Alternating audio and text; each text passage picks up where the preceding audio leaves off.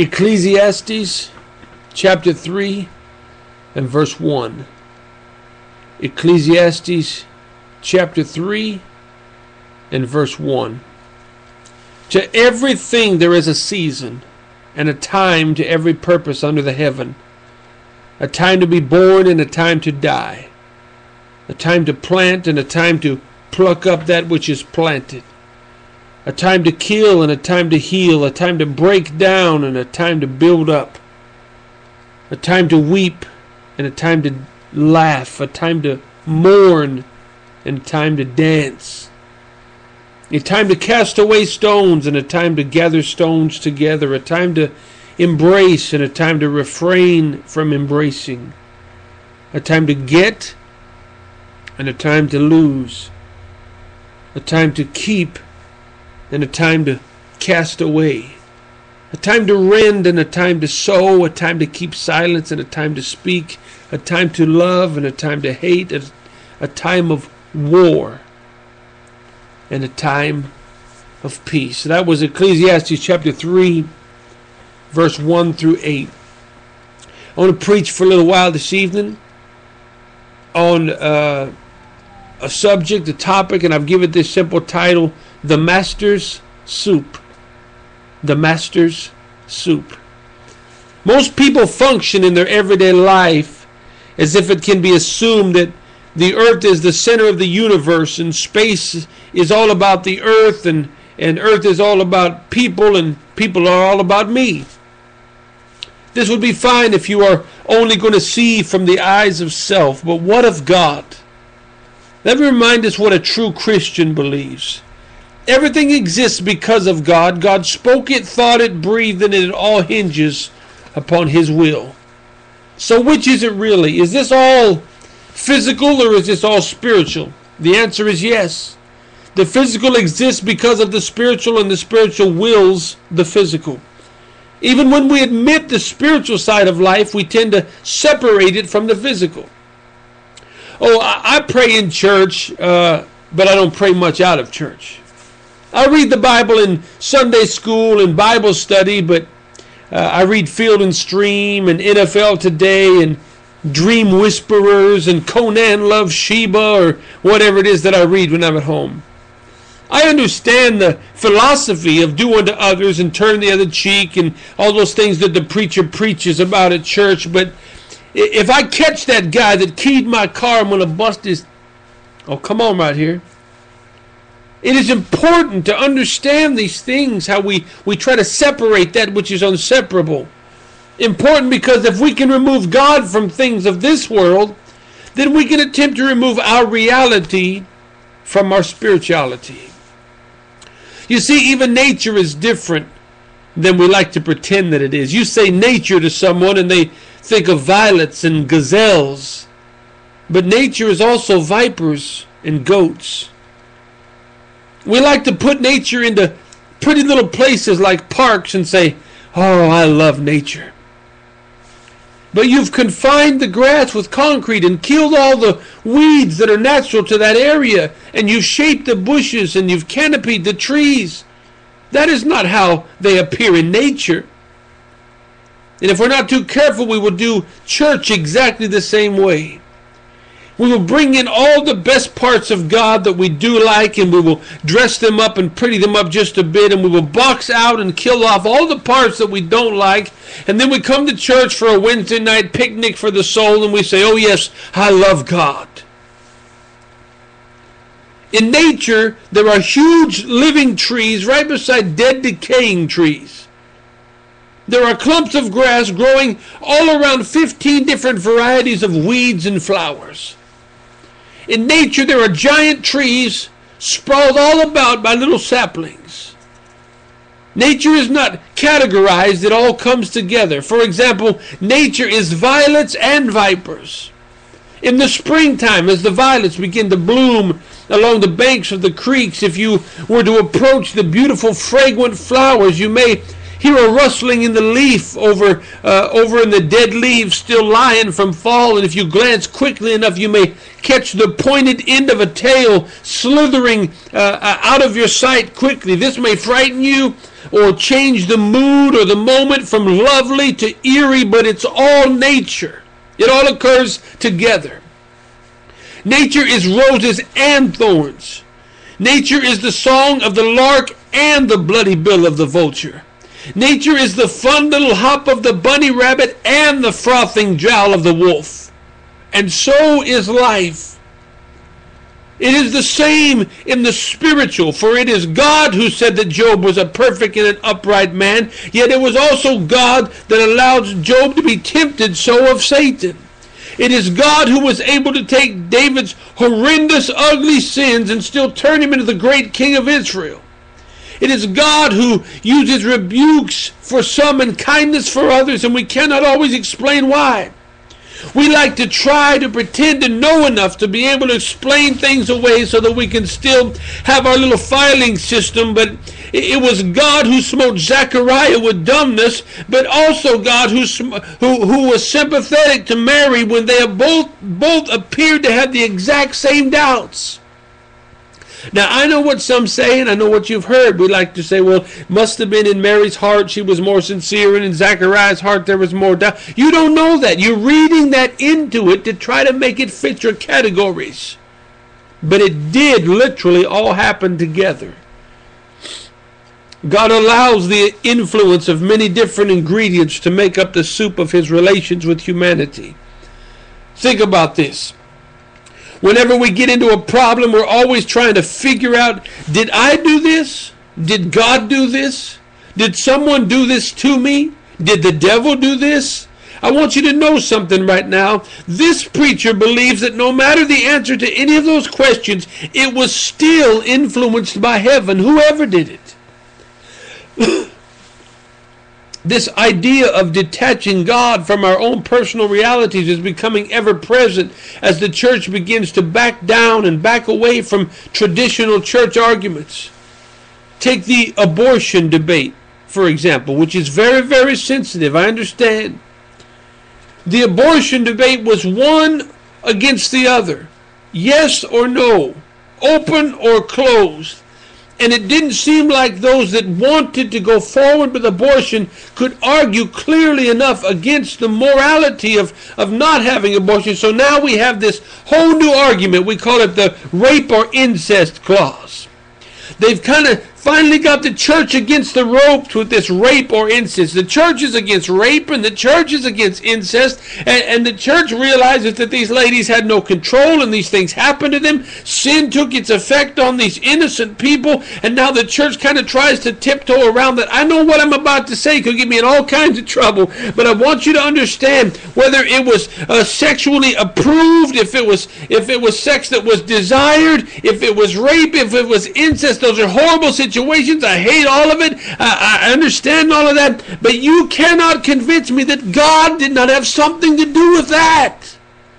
We want to say that if it wasn't happy and if it wasn't fun, then God had nothing to do with it. God produces life. And because we can't explain it, we try to clip it here and fix it there and tuck it here and put file it away in our, our pretty little filing system. But even when we cannot fully define or explain something, God cannot be removed from the equation. Things scientific and secular are intricately woven in with things spiritual and sacred, even when we can't explain them. Even in the Bible, God and His attributes are described by nature and its attributes. Uh, eyes like fire, white as snow, as the sound of many waters or, or as rushing mighty wind. Those are all the physical describing the forever. We talk of the Almighty by using the all around us. You may be saying, okay, okay, we get all of that, preacher, but why is it so important right now?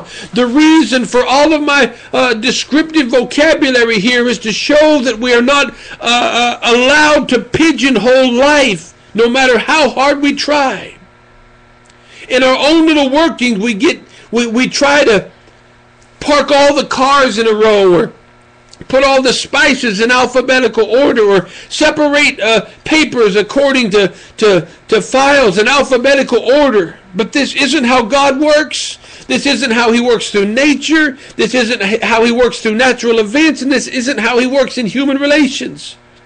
It is very important to see this because we are being more and more programmed to think that life currently is all about getting the perfect look to ourselves so that we can attract the perfect mate for ourselves and then get uh, uh, uh, then then we can get everything uh, that we want for ourselves the perfect car for ourselves the perfect house for ourselves the perfect occupation for ourselves so that we can eventually surround ourselves with all of the right things that make us completely satisfied and happy and dear friend it's simply not true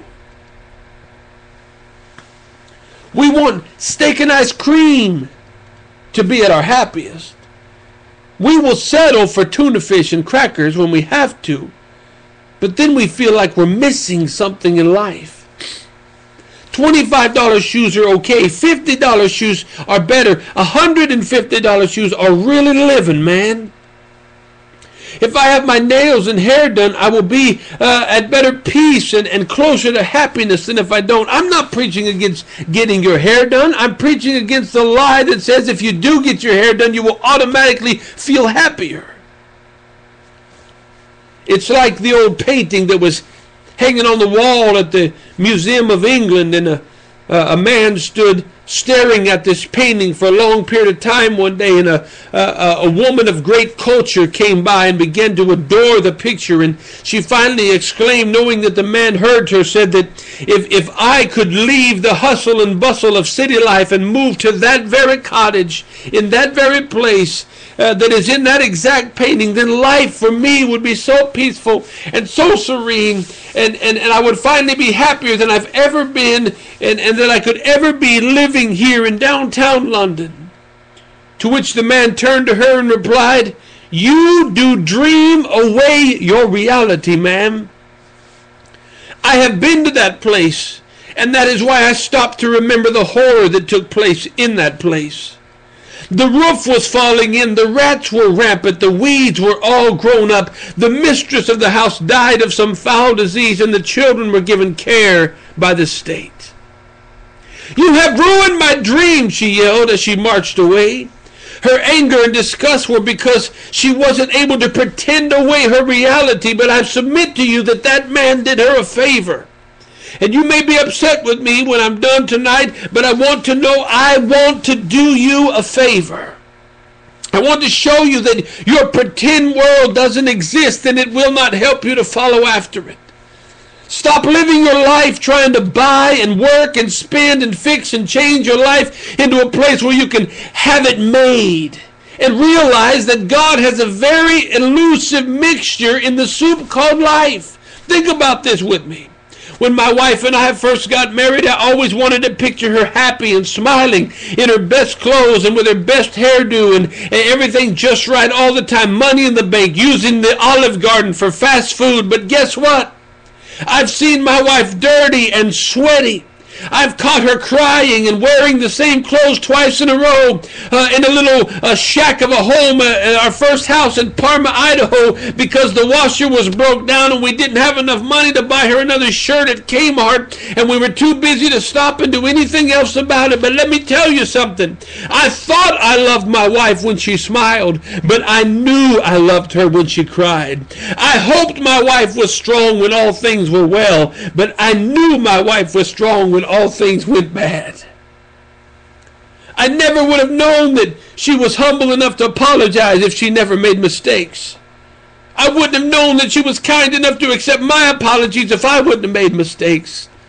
I really didn't know that she was the woman that I dreamed and wanted her to be until we hit some hard times. I remember after we sold our house in Nyssa, Oregon, and sold our business and, and started evangelizing in this little borrowed rinky-dink kind of duct tape and wired together little motor home, and we got to the to the flatlands of Oklahoma and I was preaching a revival all night and working for a, a construction business during the day to make money on the side. My wife had my four children, was trying to bathe them and school them and clothe them and everything in this little motorhome uh, uh, van thing parked beside the church all day. And it began a horrible downpour in the middle of the night and it started raining in our bathroom and raining in our bedroom. Not, not drip, drip, drip. I'm talking sheets and buckets of rain all night long. Nowhere to go. Nothing we could do but just try to soap up, sop up the water. And I thought to myself the next day, I looked at my wife. She was laughing about it. She was cleaning up the mess. She was hurrying around to make sure I had time to get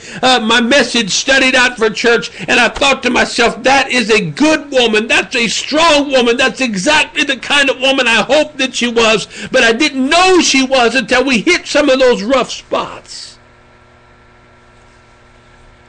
Think about the young father that I heard that got so excited when his six year old boy looked at him one day, was playing down there with his trucks and things and toys, and he looked up and he said, Dad, I want to be a doctor when I grow up. And his dad said, Yes, yes. Then the son finished his statement and said, Or a dinosaur. uh, it all goes together. It's never going to be perfect like we wish it was or hope it was or try to make it. When you're going through your everyday life, you have to see the big picture or it will get you, friend. This world and its ways are not about the big picture. It's about the high of the moment, and that is false. Magazine covers with women on them, and your mind says, Wow, my girl don't look like that. Guess what? Neither does she. They shaved and waxed her legs and her arms and her upper lip, and they lengthened her hair and lengthened her nails and painted her nails a different color and highlighted her hair, and they, they tanned her skin just the right tone. And after all that, even after they took the pictures, they airbrushed and doctored up the impurities that they couldn't get out any other way before they printed the picture and printed the magazine. Nobody looks like that, and nobody's supposed to. Oh, preacher, if only I was rich or attractive or famous.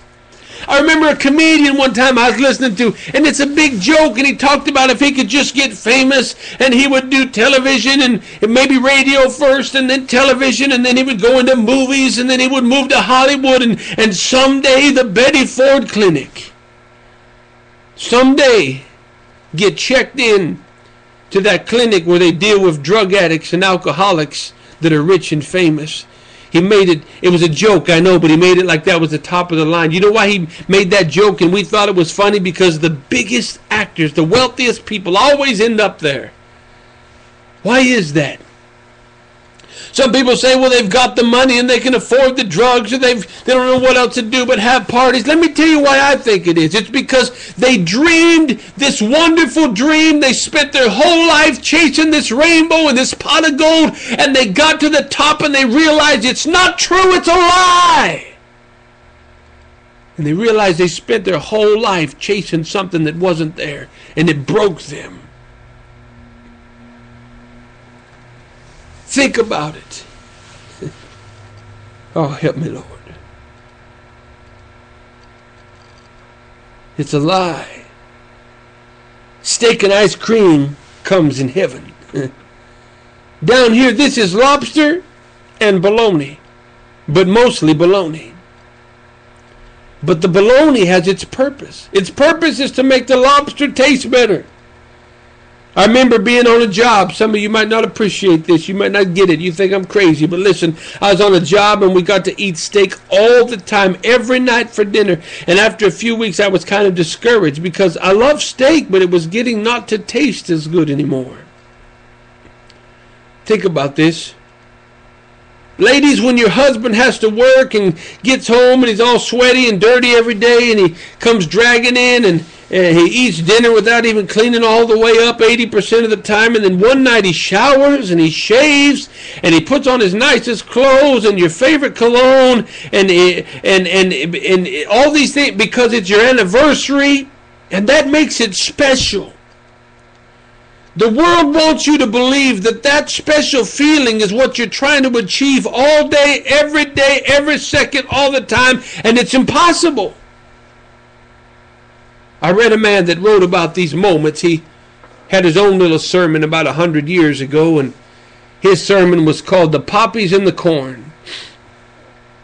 In his sermon about the poppies and the corn, he talked about living over in England or Ireland, somewhere over there in Europe, and he talked about in the late summertime where some of the corn that wasn't harvested was all dried up and and and uh, almost grayish brown looking, hard, rough stalks of corn that was never harvested, stiff and hard and and dried up and and and and all shriveled up. And he said, but scattered throughout all the those cornfields was was beautiful poppies, summer poppies.